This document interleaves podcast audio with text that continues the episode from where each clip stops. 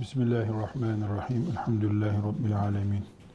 Ve salatu ve selamu ala Resulina Muhammed ve ala alihi ve sahbihi ecma'in. Kadınların bir fıkıh kitabının konuları arasında e, risk taşıyan başlıkları nelerdir diye araştırma yapsak ya da kadınların kırmızı çizgileri diyelim. Yani bir kadının o noktaya yakalandığında e, günaha gireceği ihtimali olan şeyler nelerdir diye araştırma yapsak karşımıza çıkacak başlıkları toparlayayım. Bir ders olarak bunları özetleyeyim dedim. Şöyle bir malzeme karşımıza çıkacak. Bir kadın için e, şu, şu, şu, şu konular sakıncalıdır. Kadın bunlara dikkat etmesi lazım. Erkeğe de sakıncalı konular ama kadın e, özellikle çok hassas ve çok e, narin olduğu için kadının üzerindeki yasaklar tıpkı beyaz bir kağıdın üzerindeki lekeler gibi duruyor. Erkeğin üzerinde de haram haram, günah günah, sevap sevaptır ama yani mesela tesettür konusunda, avret konusunda kadın daha farklı.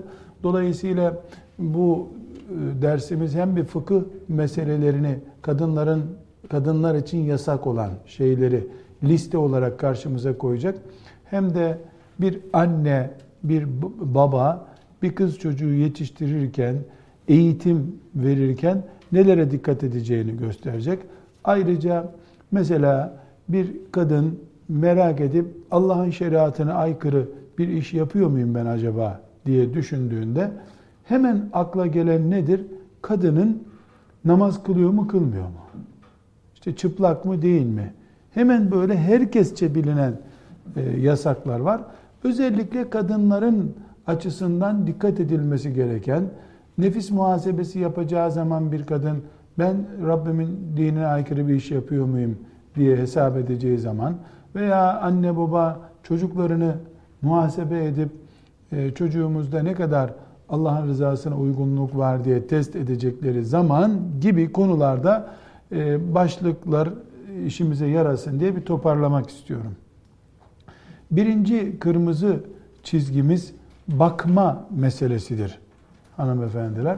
Kur'an-ı Kerim Nur suresinde e, hepimizin bildiği e, ayette وَكُلِّ الْمُؤْمِنَاتِ يَغْضُضْنَ مِنْ أَبْصَارِهِنَّ ve yahfazne furucehunne buyurmaktadır. Mümin kadınlara söyle gözlerinden dikkat etsinler.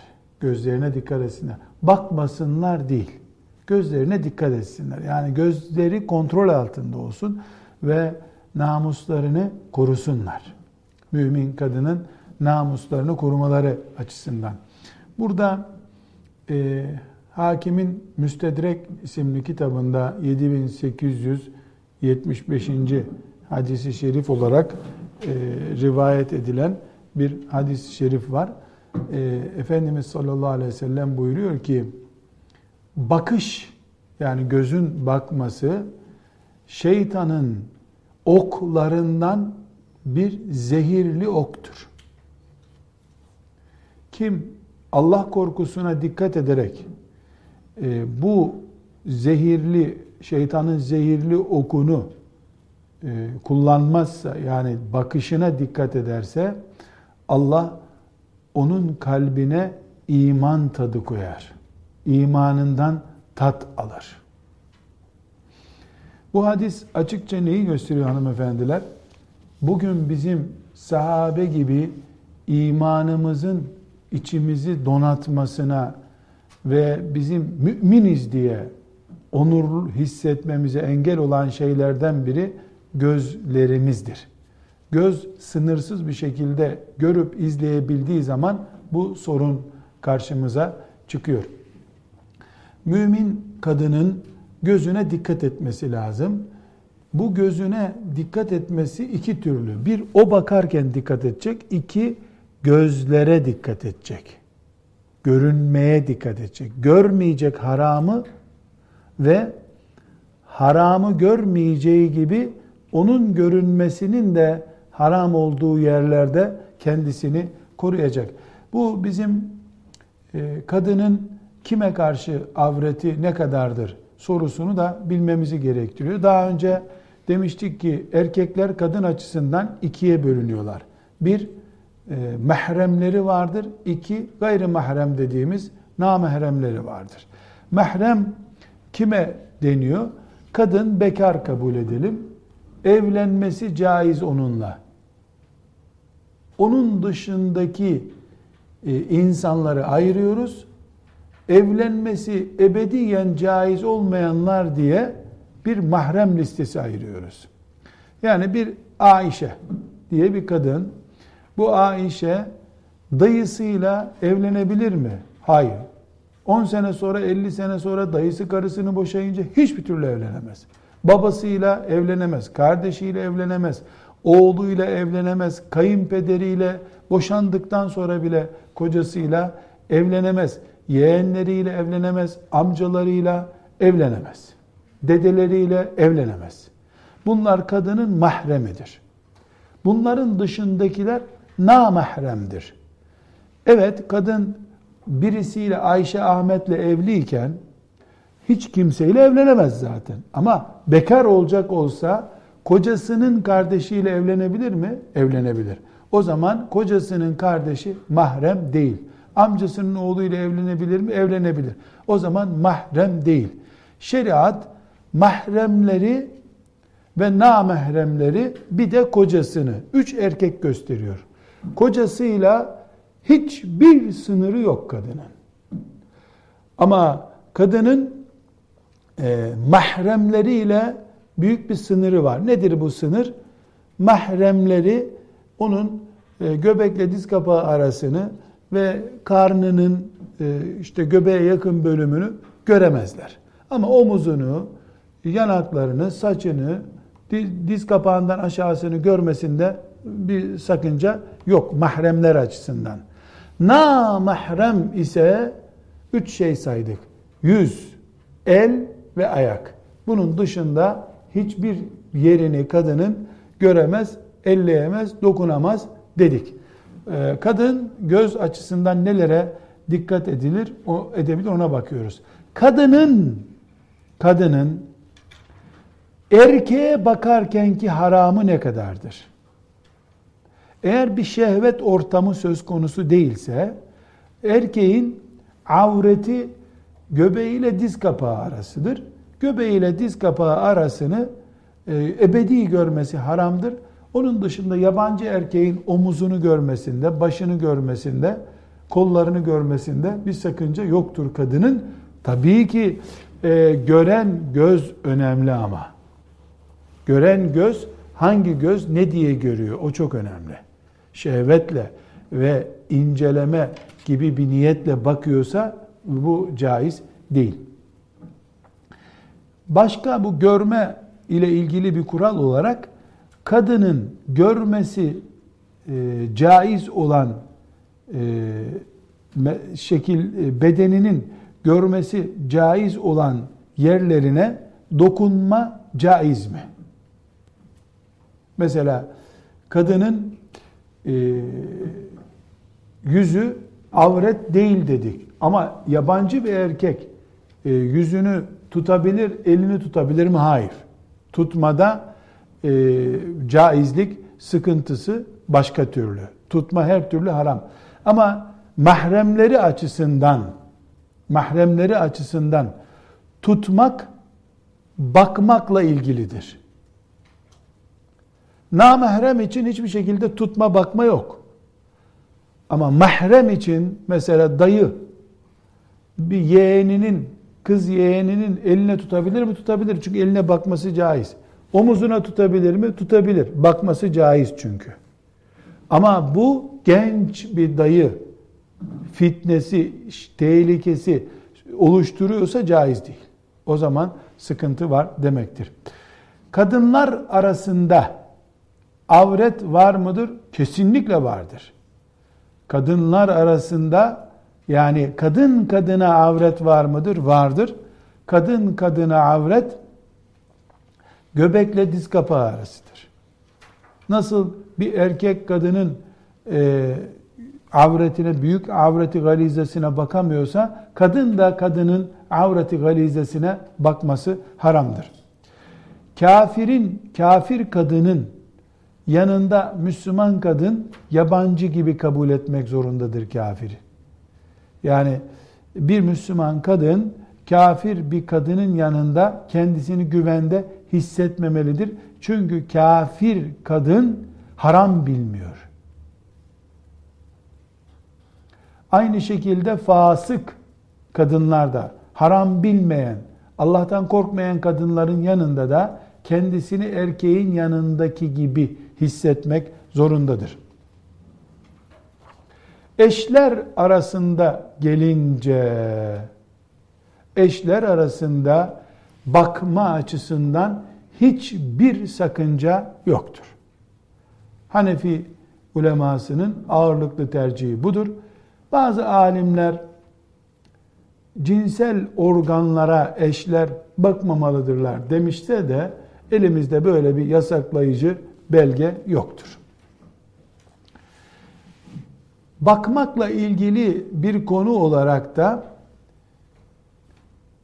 nişanlıların birbirine bakmasıdır.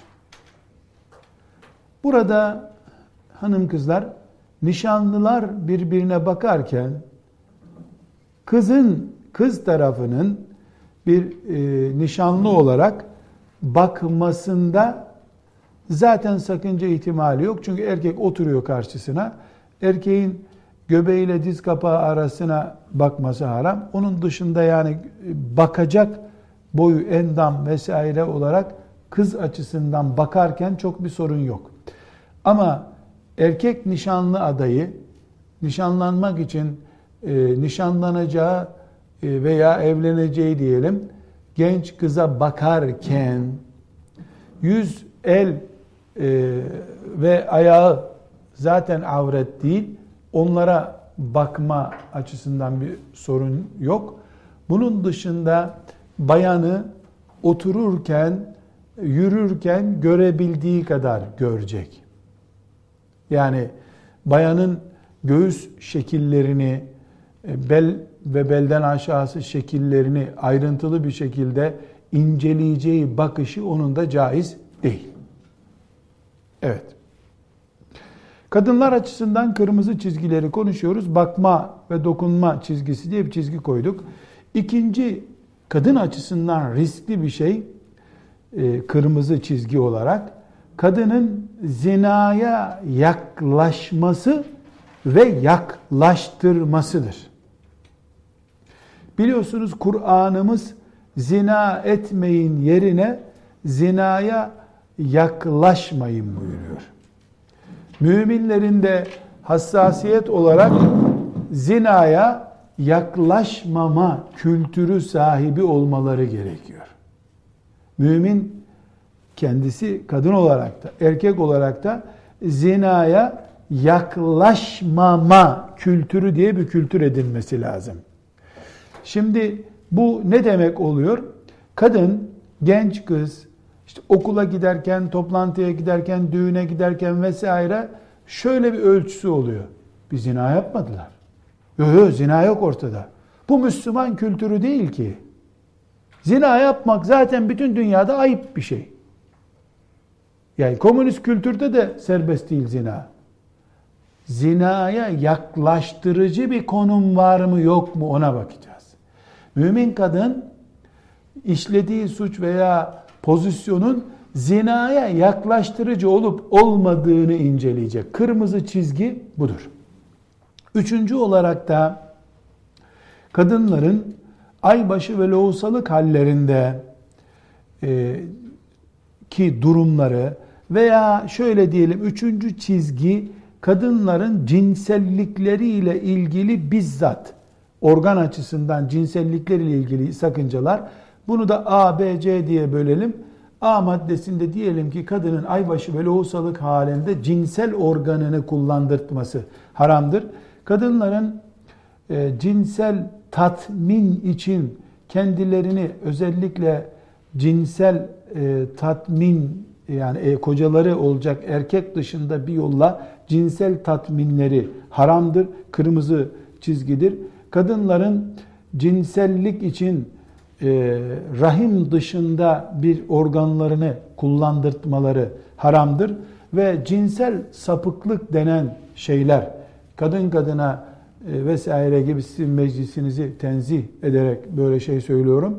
Bunlar kadınların kırmızı çizgi olarak dikkat etmeleri gerekiyor. Bunları böyle e, salihat, kanitat bir kadın ortamında anmam doğru değil biliyorum ama ne dedik başta?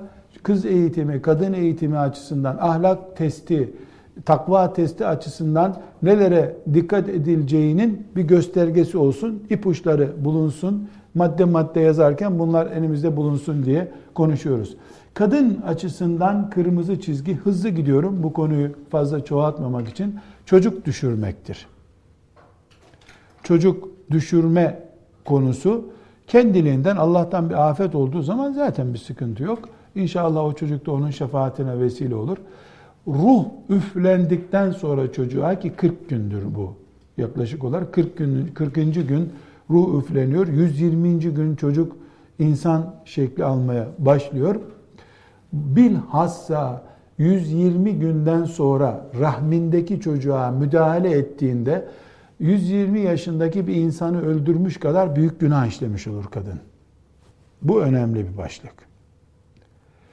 120 günden önceki 40. güne kadar olan yani 40. günden sonraki müdahaleler de bir cinayet sayılır.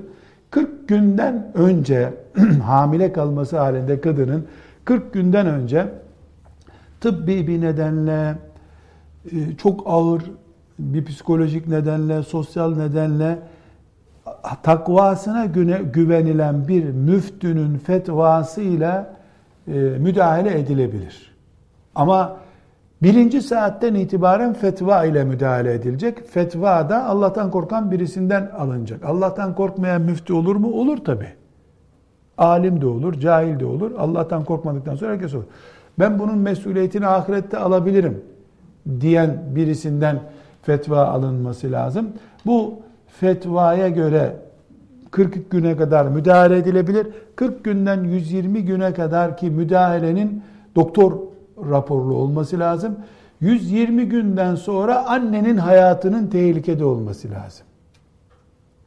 Aksi takdirde rahme müdahale cinayettir. O izel mev'udetu suilet ayeti burada geçerlidir.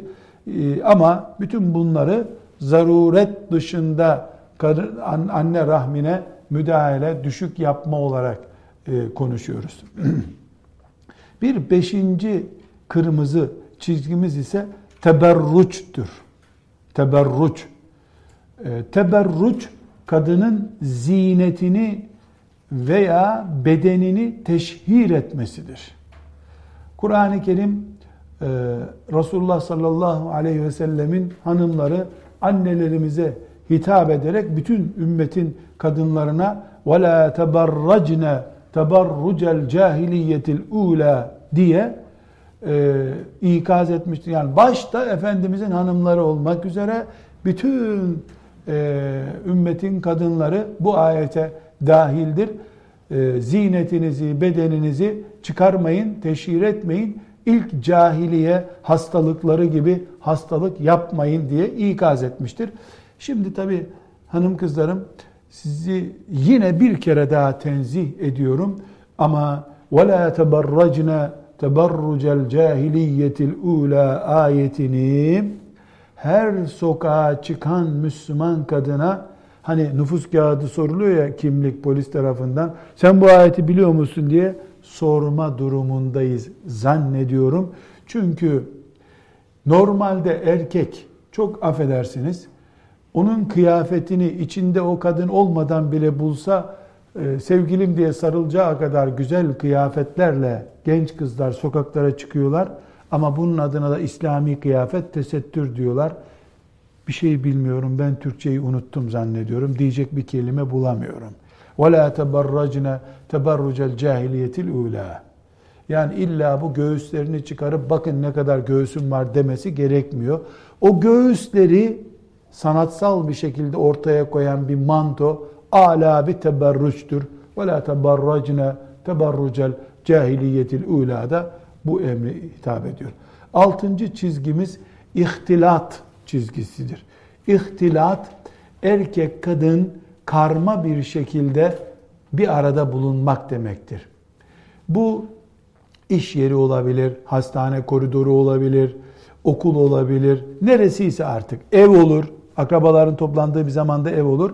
Kadın kocasına ve mahremi olanlara görülebilmesi mümkün ya da görülebileceği bir kıyafetle kalabalık erkeklerin ortasında veya tek bir erkeğin yanında bulunuyorsa buna ihtilat diyoruz. Elbette kadın erkeklerin olmadığı bir caddede yürüyecek. Hastaneden bütün erkekler çıkarılacak da kadın konacak demiyoruz. Demez. Şeriat böyle bir şey demiyor ama mahremi olan dayısı amcasının yanında durur gibi hastane koridorunda durmasın diyor. Zorunlu olarak bir devlet dairesinde bulunacaksa sokak kıyafetiyle bulunsun diyor. Çalışmasın diyor. Aç kaldı çalışacaksa bu şartlarda çalışsın diyor. Evet. Yedinci e, söz yine meclisimizi tenzih ederim danstır. Dans Müslüman kadının işlememesi gereken suçlardandır. Şimdi elbette tesettürlü kızlara, namaz kılan kadınlara bunu söylemeye ne gerek var diyeceksiniz. Bu facirat, fasikatın yaptığı bir iş. Doğru da duyarım, bilirim ki Müslüman kadınlar da düğünlerinde kadın kadınayız diye dans ediyorlarmış. Bir yerde böyle konuştum. Hocam herhalde size yanlış bilgi vermişler. O dans değil, oynuyorlardı dedi bana kadın. Çok affedersiniz ben size bakmıyorum. Bir tarif edebilir misiniz bu oyun dediğiniz şeyi dedim. Ben kalkamam onun için dedi. E yani dans değildi dedim. Yani dans deyince raks diyeyim ben bunun Arapça kelimesini. Yani bu erkekle kadın bir araya geliyor, dans ediyorlar. Bu haram oluyor da kadın kadına en müstehcen avreti galizelerini teşhir edecek o avret bölgelerini kadın kadına da avret olan bölgelerini birbirlerinin gözüne sokacak şekilde yapmaları kadın kadınadır diye caiz mi oluyor? Kadın kadına da olsa kadının avreti galize dediğimiz göbekle diz kapağı arasındaki mesafesini göze batacak şekle getirmesi haramdır. Kadın kadına da olsa. Kırmızı çizgi, kıpkırmızı kan rengi bir çizgi bu. Böyle konuştuk mu sonra da adımız sert hocaya çıkıyor. Elhamdülillah bu sertliğimizden memnunuz. O bayan benim konuşma yaptığım yeri protesto edip çıktı. Giderken de demiş ki edebi yok ki hocanın ilmi olsun demiş. Alimallah yok tabi. Böyle böyle edep lazım değil zaten. Çünkü düğündeki oynamaları savundu. Ben de kalkıp gösterebilir misin deyince bir erkeğin önünde bunlar yapılır mı dedi. O yapılmaz dediğin kadının önünde de yapılmaz şeydir. Ee, daha sonra helal bir düğün nasıl yapılır diye de bir ders yapacağız. Düğün de çünkü kadınla ilgili bir konu. Düğünün helalleşmiş şeklini konuşacağız biz. Yani kadınlar düğünde oturup Tevbe suresinden cihat ayetlerini dinlesinler demiyoruz. Böyle demiyor şeriat zaten. Kur'an böyle demiyor. Kadınlar düğünde eğlensinler, erkekler de eğlensinler. Ama o düğündeki e, aklı bozuk bir kadın daha sonra kocasına akşam çıktığında düğünde filanca kadında maşallah ne kalçalar var, ne güzel oynadı düğünde diye tarif etme ihtimali oluşturmasın diyor şeriat. Sıkıntı buradan kaynaklanıyor. Bunu anlatmak kabalık oluyor. Örtülü örtülü kadınlar düğünde bunu yaptılar mı kabalık olmuyor. Bırak git kabalıkta karıştı diyelim. Sekizinci kırmızı çizgimiz kadınların sır açma konusudur. Hanım kızlarım, kadınları ahirette batıracak şeylerden birisi budur. Allah muhafaza buyursun. Sizleri, bizleri, ümmetimizin kızını hepsini muhafaza buyursun. Kadının sır yayması büyük bir sorundur. Ebu Hureyre radıyallahu anh'ın rivayet ettiği e, Beyhaki'nin Sünenül Kübrası'nda benim elimdeki baskıda 14.214. hadisi şeriftir.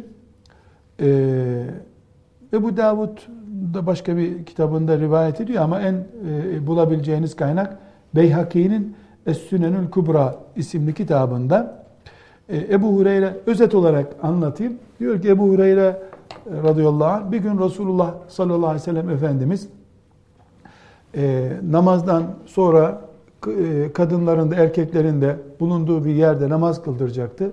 Bir saf e, erkek, bir arkada iki saf kadın vardı. Sonra diyor ki herhalde kadınlar iki saf, erkekler bir saf mıydı? Erkekler iki saf, kadınlar bir saf mıydı? Onu hatırlamıyorum ama yani kadınlar ayrı bir saf, erkekler ayrı bir saftı.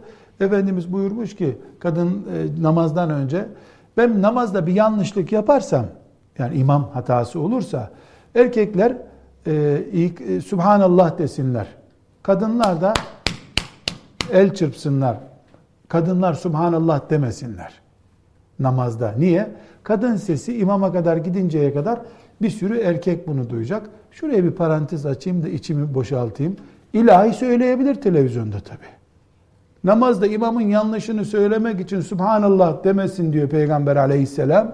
Gencecik kızlar yarışma yapıp ilahi söylüyorlar kameraların önünde. Sonra o arkadaşlarının babaları, abileri de o gencecik kız ne güzel ilahi söylüyor diyor. İlahi duygular içinde onu dinliyor. İnna lillahi ve inna ileyhi raciun tabi. Başka diyecek bir sözüm yok. Böyle ikaz etmiş. Diyor ki Ebu Hureyre sonra namaza durdu. Namazda da şaşırmadı diyor. Namazda da şaşırmadı. Sonra işte namaz bitti herkes kalkacak. Oturun oturun oturun yerinizde oturun buyurmuş.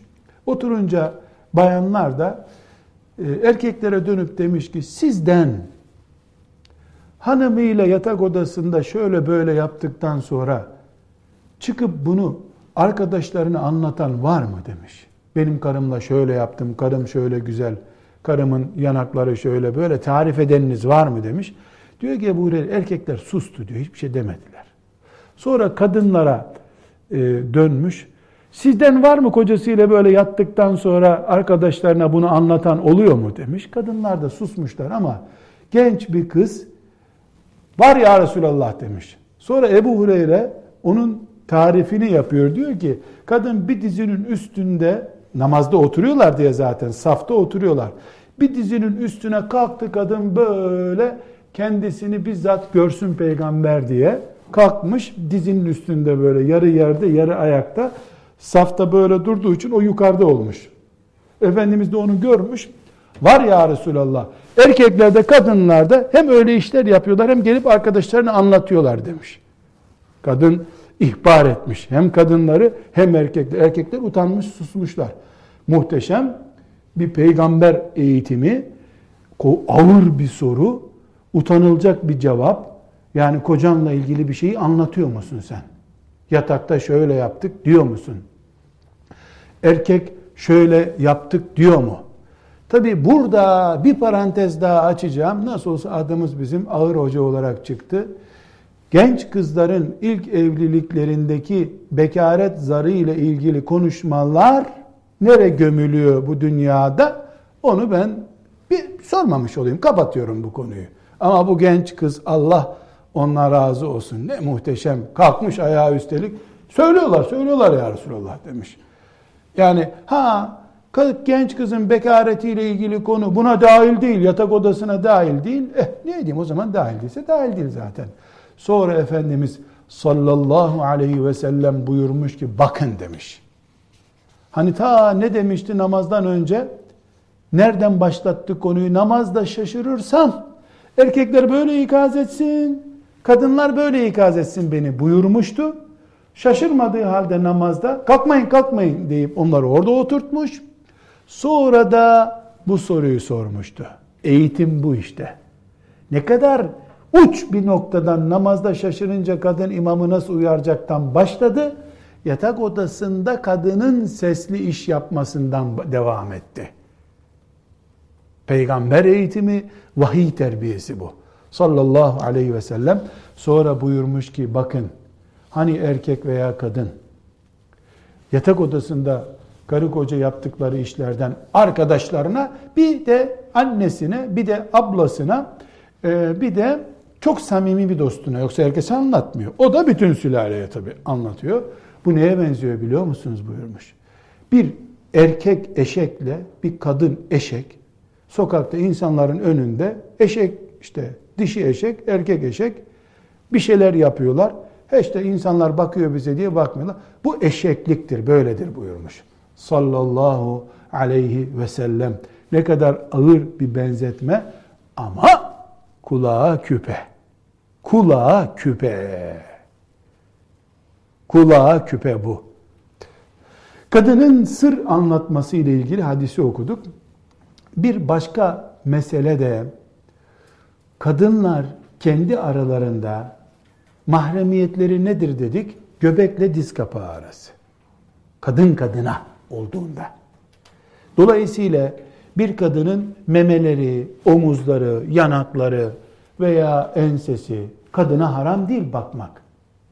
Ama kadın arkadaşı onun yanında böyle oturuyor da akşam e, eve geldiğinde filancalara çay içmeye gittik. E çok kilo almış kız ya. Evlendiğinde onun omuzları e, şu kadardı benden daha omuz. Şurasında omuzu var şey gibi sanki böyle özel ceket giymişin gibi duruyor. Ne yapıyor? Kocasının görmesi caiz olmayan bir kadının gözü, kadını gözünün önüne getiriyor kocasının. Bu haramdır. Yani al şu fotoğrafı bak filancanın karısı demek caizse şu fotoğrafa bak filancanın karısı demek caiz ise filancanın karısı veya filancanın kızının omuzları, yanakları, kadının göğüsleri var ya bidon gibi olmuş. Daha çocuğu doğmadan göğüsleri şişmiş. Bunlar haram şeyler. Efendimiz sallallahu aleyhi ve sellem bununla ilgili tedbir almamızı emrediyor. Bukhari'nin 5240. E, hadisi şerifini Efendimiz sallallahu aleyhi ve sellem e, bize ikaz etmiş. Abdullah İbni Mesud diyor ki kadın kadına çok fazla yapışık kalmayın. Yani beden olarak böyle tamamen bilojini etine yapışmış gibi giyersen o da seni öyle görürse o da gidip kocasına tarif ederse diye bir ihtimal varsa kadın kadına otururken de ihtişamınla otur. Ki onun kocasına anlatacağı bir şey bulunmasın. Bilhassa mesela genç kızlar açısından bu vahim bir tehlike. Bir annenin e, bir kızı beğenip oğluna gidip yavrum filancanın kızı sana göre onu ben beğendim demesi başka bir şey. Onun yanakları şöyle, şurası böyle diye haram olacak şekilde teşhir etmesi başka bir şey. Ama şunu sorabilir çocuk. Anne ben biliyorsun sarışın kız severim. Sarışın he oğlum sarışın demesi ayrı bir. Bu bir tür taviz ama saçları şöyle şuradan ördü buradan böldü diye başladığı zaman teşhir ediyor. Kadın kadına bu tip bir sırrı vermekte kadının kırmızı çizgilerindendir. Sekizinci kırmızı çizgi de budur. İki eş arasındaki sırların teşhir edilmesi de ağır haramlardandır demiştik. Özellikle tekrar eşler arasında yani yatak odası dışındaki sırları da teşhir etmek. Yani kadının bir ayıbı vardır veya kocasının bir ayıbı vardır.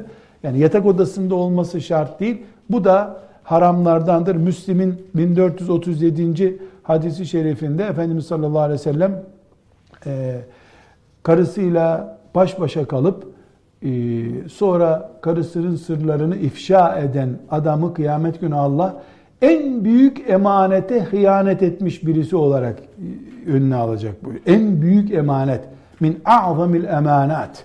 Emanetlerin en büyüklerinden birisi insanın ailevi sırlarını e, teşhir etmesidir. E, dokuzuncu kırmızı çizgi, kadınlar açısından kırmızı çizgileri konuşuyor. Dokuzuncu kırmızı çizgi, kadınların bulunduğu evlere yani kocası yokken kadının bulunduğu eve girmektir. Bir kadın kocası, babası, ağabeyisi gibi mahremleri dışında bir erkekle bir evde bulunması haramdır. Bitti. Haramdır. Bu haramı kaldırmak büyük bir suçtur. İlke olarak kadınlarla erkeklerin halveti caiz değildir.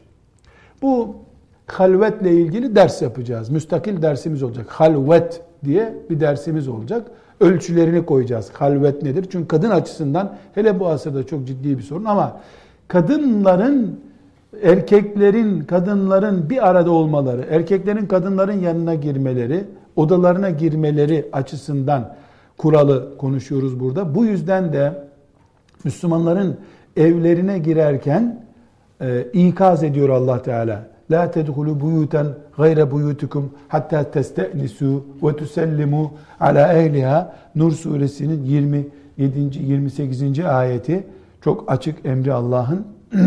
hatta hatta yine, yine Allah Teala Nur suresinde bir evin çocuğunun bile annesinin babasının yattığı odaya girerken yatma ihtimali olan saatlerde kapıyı vurmadan girmesini yasaklıyor. Yani evin çocuğu bile bebekse eğer ta bir yaşında iki yaşında bebekse o istisna. Onun dışında anahtarı açıp girebilecek kıvama 4-5 yaşında yani anneyi babayı çıplak gördüğünde farklı bir şey gördüğünü anlayacak kıvamdaki bir çocuğun anne babanın yatak odasına girmesi bile yasak. Mahremiyet, ev kutsiyeti, ev orijinalliği ümmeti Muhammed'in bu. Sallallahu aleyhi ve sellem. Bukhari ve Müslim'in rivayet ettiği bir hadis-i şerif vardır. Sakın kadınların bulunduğu odaya girmeyin diyor. Yani kadınların bulunduğu odaya girmeyin demek yani kocası değilsen girme kadının yanına. Babası değilsen kızının yanına girme demektir bu. Ee, yoksa yani kadın girdiyse bir odaya orada uğursuzluk var sakın o odaya girmeyin gibi algılamamanız lazım bunu. Yani kadın özeldir, mahremdir, hürmet edilmesi gerekiyor. Kadının eşyası için bile geçerlidir bu. Kadının çamaşırı, çamaşırı için bile geçerlidir. Sakın girmeyin diyor. Bu arada Ensardan bir sahabi Allah ona arşı kadar rahmet eylesin. Ne muhteşem bir sahabi. Ya Resulallah demiş. Tamam. Kadınlara girmeyeceğiz. Hemu hakkında ne dersin? Hemu. Ha, me, vav. Hemu. Hemu hakkında ne diyorsun? Hemu ne demek? Kocasının erkek kardeşleri demek. Yani benim evimde adam soruyor. Benim evimde kardeşim de benimle beraber kalıyor. Kadının nesi oluyor? Kaynı oluyor bu. Kaynı da onunla beraber kalıyor. Şimdi kaynı da yabancı mı sayılıyor? Abisinin hanımının odasına girebilir mi? Ya da abisinin hanımı mutfakta pişir, yemek pişirirken onun yanına gelebilir mi? Şimdi ne buyurmuştu Efendimiz? İyyâkum ve duhûle alen nisa. İyyâkum ve duhûle alen nisa. Kadınların odalarına girmeyin, kadınların yanına girmeyin. Eve zaten giremezsin yabancıysan. Kadın sana evde erkek yok dediyse özür dileyip çıkacaksın koridordan. Yani apartmanın e, kapısından içeri girmeyeceksin. Adam ne sordu? Hemu hakkında ne diyorsun ya Resulallah? Yani kadının kayınları hakkında el hamvu el mevtu buyurmuş. Hamu ölümdür buyurmuş. Ölümdür. Yani kaynı ölümdür. O zaman buna ölüm dediğine göre sokaktan yabancı bir erkek için tehlike diyordu sadece. Bu ölümdür buyurmuş. Bu da gösteriyor ki hanım kızlar kadın kaynı ile beraber bulunmayacak. Bu kadar basit. Kadın kaynı ile beraber bulunmayacak. Kaynı ile beraber bulunması kadın için ciddi bir tehlikedir. Burada bir notum vardı ona bakayım. Ha, bunu zikretmişim tamam. Kadının kaynı meselesi Anadolu örfünde bir sorun hanım kızlar. İnşallah bekar olanlarınız ileride evlenecek. Bu sorunla karşılaşacaksınız.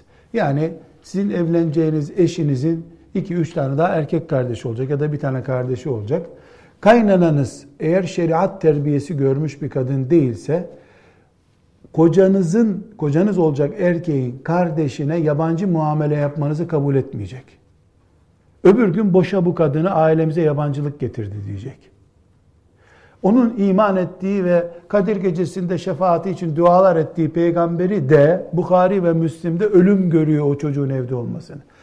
Size babanız yerinde birisinin nasihati olarak, abiniz, hocanız olarak nasihatiniz kesinlikle ağabeyisi, kardeşi de aynı evde kalıyorsa ayrı ev şartı koşun evlenirken. Kaynanamla durmam demeyin. Kardeşinle bir evde durmam deyin. Kaynanaya hizmet de sizin borcunuz değil ama insanlığınız sizin bu. Kaynanama 100 sene hizmet ederim. Benim anam o. Deyin bir zararı yok. Böyle yapın Allah'tan ecir kazanın. Kardeşinle bir evde durmam deyin. Ya o zaten çocuk okula gidiyor, gündüz hep okula gidiyor. Nereye giderse gitsin. Akşam eve gelecek ve 14-15 yaşında çocuk e, burada yengem var diye girmeyeyim düşünebilecek mi? Zaten 80 metrekarelik kafeslerde yaşıyor insanlar. Kimse dışarı çıkamıyor, evde yaşanıyor. Televizyon aynı odada izlenecek, aynı odada yemek yenecek. Kaç gün bu çocuk sabredebilecek? Üç gün sonra canım biz onu ayrı tutarız dese bile kaynanan kaynatan senin. Üç gün sonra e senin oğlun sayılır bu diyecek. Peygamber ikinci koca adayı gibi kabul ediyor onu. Kaynana, kaynata veyahut da kocası bile sen benim kardeşimi nasıl yabancı görürsün? Biz hep burada kardeşiz filan diyor diyebilir. Gevezelikten başka bir şey değil. Bunlar beş kuruş değeri yok. Allah katında, peygamber katında. Sakın böyle bir evliliği kabul etmeyin.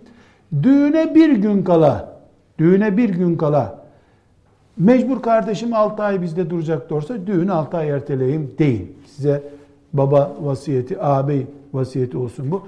Hatta düğün arabasına bindiniz. Düğün arabasına bindiniz. Siz tam e, eve ulaşacaksınız. Damat adayını yani kocanın adayınız kulağınıza ulaştı. Dedi ki size e, biz yeni ev tuttuk ama o evi de döşedik ama annem diyor ki çok soğuk ev ısınmaz. Gelin bir hafta bizde kalın diyor. O zaman ben babamın evine gidiyorum. Şoför bey babamın evine doğru dön. Deyin. Eğer Resulullah'ın şefaatiyle dirilecekseniz sallallahu aleyhi ve sellem sünnet diye bir derdiniz var, haram diye bir çizginiz varsa böyle değil. E yok, e, zamana uyalım, zaman bize uymuyor diyorsanız uyun gidin, nereye uyarsanız uyun. Bunu o arada ayıplanacaksınız, aşırı gidiyorsun, sen bu eğitimi kimden aldın derseler benim adımı vermeyin. Bukhari ve Müslim'in adını verin. Onu da günaha sokmayın, ona da beddua etmesinler. E, Ebu Hureyre'nin adını verin. E, da da zavallıyı da bakarsın sevmezler. Zaten Ebu Hureyre'ye düşman olan bir sürü Şii Müslüman var. Bari o sayıyı artırmayın. Resulullah'ın adını verin. Onunla da ne yapacaksa yapsın adam kıyamet günü size ne? Her hesabı siz mi göreceksiniz?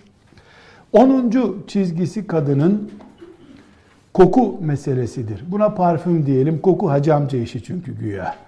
Hacı amcalar koku sürüyor. Modern Müslümanlar parfüm kullanıyorlar. Ee, kadının evden çıkmasıyla ilgili kurallardan biri parfüm kullanmasıdır. Evden çıkma fıkhı diye bir ders yapacağımız için bunu fazla uzatmıyorum. Oraya havale ediyorum. 11. kural belli başlı kadına yasak olan şeyler var. Bunları hızlıca sayayım. Derslerde çok büyük oranda geçti bunlar. Kadının diş seyrekleştirmesi, dövme yaptırması, diş sivriltmesi, saçına insan saçını ilave yapması, tırnak büyütmesi, 40 günden fazla tırnak büyütmek haramdır. Tırnak boyamak, Allah'ın yaratmasını değiştirecek iş yapmak, erkeğe veya kafire benzemesi, bid'atle, bid'at olan şeylerle ibadet yapması, kirpik yaptırması, yüksek topuklu e, ayakkabı giymesi, kaş düzeltmesi ve fotoğraf çektirmesi kadının kadının fotoğraf çektirmesi. Belki fotoğraf çektirmenin işte şu kadarı haramdır değildir olabilir ama kadın çektirdiği fotoğrafı fotoğrafçı dahil başka bir erkeğin görmeyeceğini garanti ediyorsa çektirsin. Arşivine koysun. Ona bir ruhsat bulduk. 12. meselemiz halvet meselesidir. Halvetle e, ilgili özel ders yapacağız. Onun için halveti uzatmıyorum ama Ömer İbni Hattab'ın Ahmet bin Hanbel'in müsnedinde 114. hadisi olan e, bir hadisten bir kesit alacağım. Efendimiz sallallahu aleyhi ve sellem buyuruyor ki sizden kimse bir kadınla baş başa kalmasın. Üçüncüleri şeytandır onların. Üçüncüleri şeytandır ne demek? Yani onlar risk altındadırlar demektir. E, halvet nedir? Bunun fıkıh ayrıntılarına gireceğiz. Kadının 13. riskli çizgisi kadının tek başına 90 kilometreden fazla mesafeye çıkmasıdır. Kocası veya mahremlerinden biri olmadan kadının 90 kilometreden fazla mesafeye seferiliğe gitmesi haramdır. Muasır ulemamızın ilim için yapılan yolculuk, işte toplu yapılan yolculuk, güven açısından ele almakla ilgili bir takım ruhsatları vardır. Bunu da kadının yolculuğu ile ilgili dersimizde özellikle görüşeceğiz. 14. E, meselemiz ya da 14. çizgimiz kadının bedenine mahremi olmayan bir elin değmesidir. Tokalaşma düzeyinde de olsa, saçına tutma düzeyinde de olsa kadının mahremi olmayan bir erkeğin e, elinin veya ayağının veya dizinin nesi ise derinin deriye değmesi haramdır. 15. E, çizgisi kadının kadının hamamlara girmesidir. Hamam eskiden insanların sıcak su bulup yıkanabildikleri tek yerdi. Dolayısıyla şehirlerde hamamlar olurdu. Kadınlar e, genelde kadın günü, erkek günü diye girerlerdi. Şimdi böyle bir sorun kalmadı. Evler banyolu olduğu için hamamlar şu anda turistik e, havuzlar yani havuz şeklinde otellere yapılıyor veya kaplıca gerekçesiyle yapılıyor. Her halükarda eski hamamlar yok ama şimdi hamamdan daha beter şeyler var.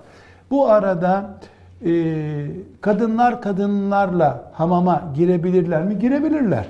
Kaplıcaya da otel hamamına da girebilirler ama biz ne dedik? Kadının kadına da avreti var. O avret kollanacak. Nasıl kollanacak?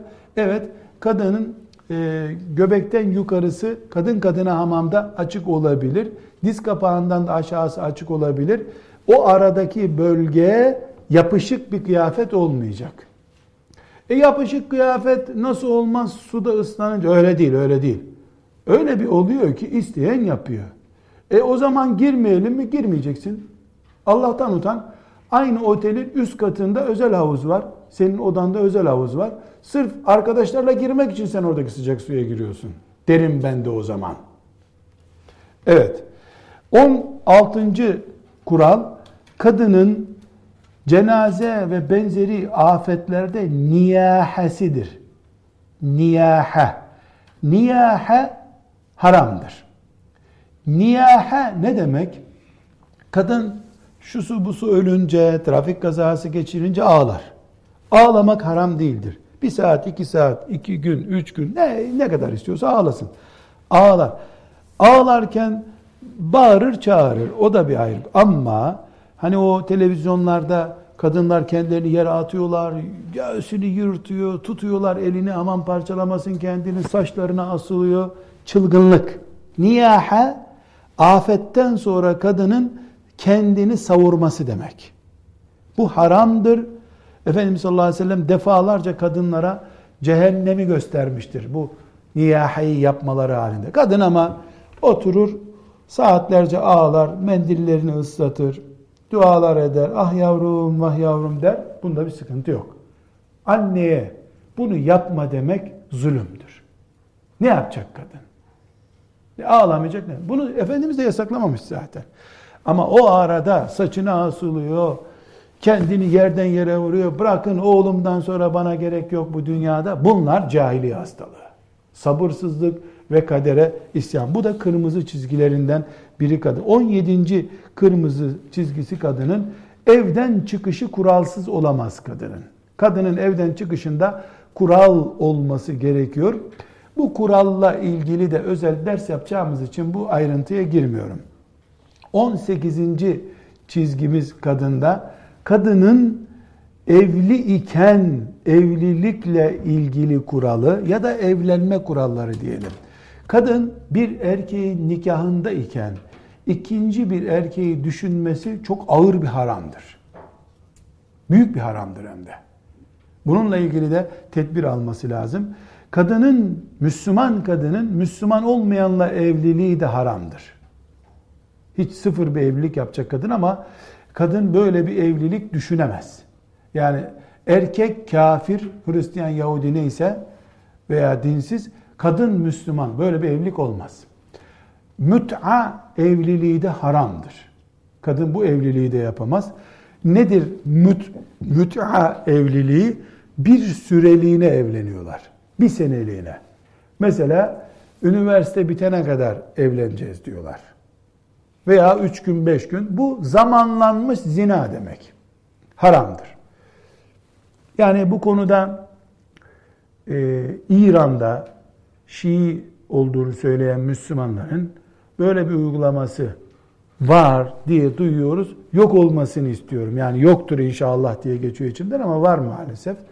Böyle bir uygulama e, sırf onlar Ömer bin Hattab radıyallahu anh'tan rivayet edildiği için bu hadis, hadis özet olarak söylüyorum zıtlık diye yapıyorlar bunu. Ömer'e zıtlık olsun diye.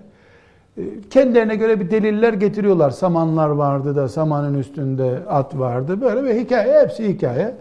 Müt'a haramdır.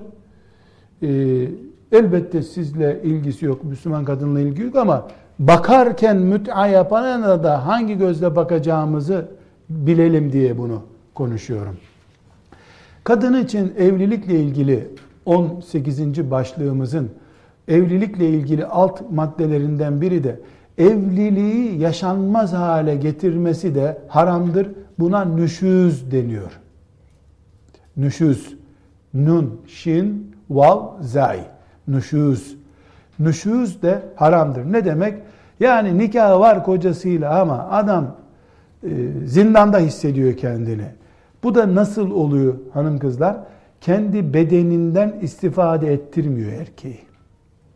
Ya da işte ölmeyecek kadar zehir zemberek bir istifade ettiriyor. Bu da kadın açısından kırmızı çizgilik konulardan birisidir. 19. kırmızı çizgisi kadının kadının şarkı söylemesidir. Kadının sesi selamun aleyküm aleyküm selam neredesin oğlun nerede gibi sorularda haram değildir. Kadın sesine şan verdiği zaman deganni yaptığı zaman erkeğe haramdır sesi. Yani makamla ve tip yaparak konuştuğu zaman erkeğe haramdır. Erkeğe konuşmadım ben kadına konuştum da kamerayı almışlar. O, o ayrı bir konu. O beni ilgilendirmiyor. Erkek kadının süslenmiş şeklini dinleyemez ses olarak. وَلَا يَخْضَعْنَ بِالْقَوْلِ Konuşurken inceltip yumuşatmasınlar ağızlarını Allah buyuruyor. Ve la yahda'ne bil kavl. Mesela kadın selamun aleyküm eşiniz burada mı diye sorulduğunda aa affedersiniz işim yok çok da üzgünüm demiyor. Hayır burada değil eşim diyor. Ve la yahda'ne bil kavl bu. Çünkü kadın sesiyle oynadığı zaman erkeği kışkırtır. Şarkı türkü bu demek zaten. Şarkı türkü bu demek. Dolayısıyla kadının şarkısı, türküsü şarkılaştırılmış, türküleştirilmiş ilahisi haramdır. Bunu bilerek söyledim. Şarkılaştırılmış, türküleştirilmiş ilahi de olmaz. E Yunus Emre'nin sözleri bunlar ama sen Yunus Emre değilsin. Malk mulk diye bir Yahudi'ye benziyorsun sen. Yunus Emre'ye benzemiyorsun. Söz Yunus Emre'nin evirip kıvırtmalar bir Hristiyan bir Yahudinin evirip kıvırması gibi. 20. çizgisi kadının ise 20. çizgisi dikkat etmesi gereken yukarıdaki maddeler gibi alenen bir haram değil ama ucu harama dayanacak. Ne demiştik? Haram kurallarından seddi zerai yani harama götüren şeylere ön tedbir almak diye bir kural söz etmiştik. O kurala giren tedbirli olması gereken aşırı gitmesi halinde vebale girme ihtimali bulunan şeyler var. Başlıklar var. Bunları özellikle sayalım. Kadının kıskançlığı. Kadın kıskanç olmalıdır. Kıskanç olmayan kadında akıl yoktur. Kocasını kıskanmayan kadın olur mu? Erkek kıskanç olmazsa deyyustur zaten. Yani kıskançlık ailede namusun işaretidir. Ama bunu antibiyotik gibi kullanmak lazım. Antibiyotik işte 20 tane hap var bir kutuda 20'sini de birden yersen mezarda antibiyotiksiz kalırsın. 20 tane hap birden yem. Günde bir tane. Kadının kıskançlığı da kime gittin, telefonla nerede görüştün, niye o otobüse binmedin de öbür otobüs durağında bekledin diyecek kadar olmamalı. Yani kaşığı da benim istediğim gibi tutacaksın yoksa öbür kadının kaşığına benziyor kaşık tutuşun dedirtmemeli. Yani kıskanç olmalı kadın ama erkeği çıldırtıp harama teşvik edecek ya da başına kuma getirecek düzeye getirmemeli. Çünkü kıskançlık gerekli, fazlası zararlı bir şey. Bir başka mesele kadınlar arasında yaygın, bir ucu şirke kadar giden muska meselesidir. Yani şunu yazdı, şunu bağladı filan. Bunun hak olan tarafı var. Batılı şirke kadar götürüyor. Bu ta nereden başlıyor? Mesela gidiyor birine bir muska yazdırıyor. iyi bir koca nasip olsun bana diye. Kaderiyle oynatacak bir muska, şirk. Bu şirke kadar gider maazallah. Bunun da ucu tehlikeli ama aslı gerekli olabilir. Okuma, yazma, dua etme, dua alma gerekli şeyler abarttığın zaman başın belaya girebilir. Kadınlar açısından en büyük riskli konulardan, hadisi şerifte de işaret edilen konulardan biri komşuluk meselesidir. Komşuluk, Efendimiz sallallahu aleyhi ve sellem, ey Müslüman kadınlar komşunuza şöyle yapmayın, şu, yani komşunuzdan şunu acımayın gibi sözü var. Demek ki kadınların komşu meselesi çok özel bir mesele. Komşu tıpkı kıskançlık gibi. Gerekli komşunu komşun bileceksin ama komşunun evini evin bilemezsin. Mahremiyet kurallarını çiğnemeyecek kadar. Mesela onun evinde erkek olmadığı zaman sen o eve gideceksin. Senin evinde erkek olmadan girecek. Çocuklarınızın büyüklüğü küçüklüğüne göre mahremiyet kuralları koyacaksın. Ama bir komşu kadın silah alnına dayanmadıkça komşusunun yatak odasına girmeyecek. Kocası oradayken filan demiyorum. Kocası yokken de yatak odasını mahrem kabul edeceğiz. Bir de bir parantez açın siz. Yatak odasını göstermek için tören yapan Müslüman kadın düşünün. Evet. Bir de kadınlar için riskli ama yasak olmayan, yukarıdaki maddelerden olmayan konulardan birisi de kadın pazartesi, perşembe veya herhangi bir nafile oruç için kocasından izin alacak. Sadece aybaşı günlerinde tutamadığı oruçlar için izin alması gerekmez, bilgi vermesi gerekir. Ben bu hafta oruç tutacağım haberin olsun demesi gerekir. Nafile oruçlarda bilgi alacak. Ve kadınların iki cehennem karnesi, gıybet ve dedikodu. Bunların açılımını yapmak istemiyorum. Fıkıhla ilgili değil, iman ve ahlakla ilgili şeyler bunlar. Gıybet ve dedikodu. Biz dedikodu yapmıyoruz. Adam karısını nasıl dövmüş onu anlatıyorum ben. Görümcesine götürdüğü vazoyu kırmış görümcesi onu anlatıyorum. Dedikodu değil bizimki. evet bu değil dedikodu. değil. Kadınların dikkat etmesi gereken bir konu da iddet meselesidir. Kocası ölen kadın 4 ay 10 gün evlenemez. Boşanmış kadın 3 ay başı geçmedikçe evlenemez. Buna iddet denir. Bir başka konuda ihdattır. İhdat, kadının kocası öldükten sonra e, matemli gün geçirmesi demek. Bu o beklediği iddet günleri içerisinde evlilik hazırlığı yapmaması, evlilik görüşmesi yapmaması, beyazlar giyinip çarşılara çıkmaması, evinde beklemesi demek. İhdat. Evinde bekleyecek. Zaruret olur, hastaneye gider ayrı bir konu. Evet, kadınlar açısından bunlar zaruridir ha dikkat edin diyeceğimiz 20 başlık açtık.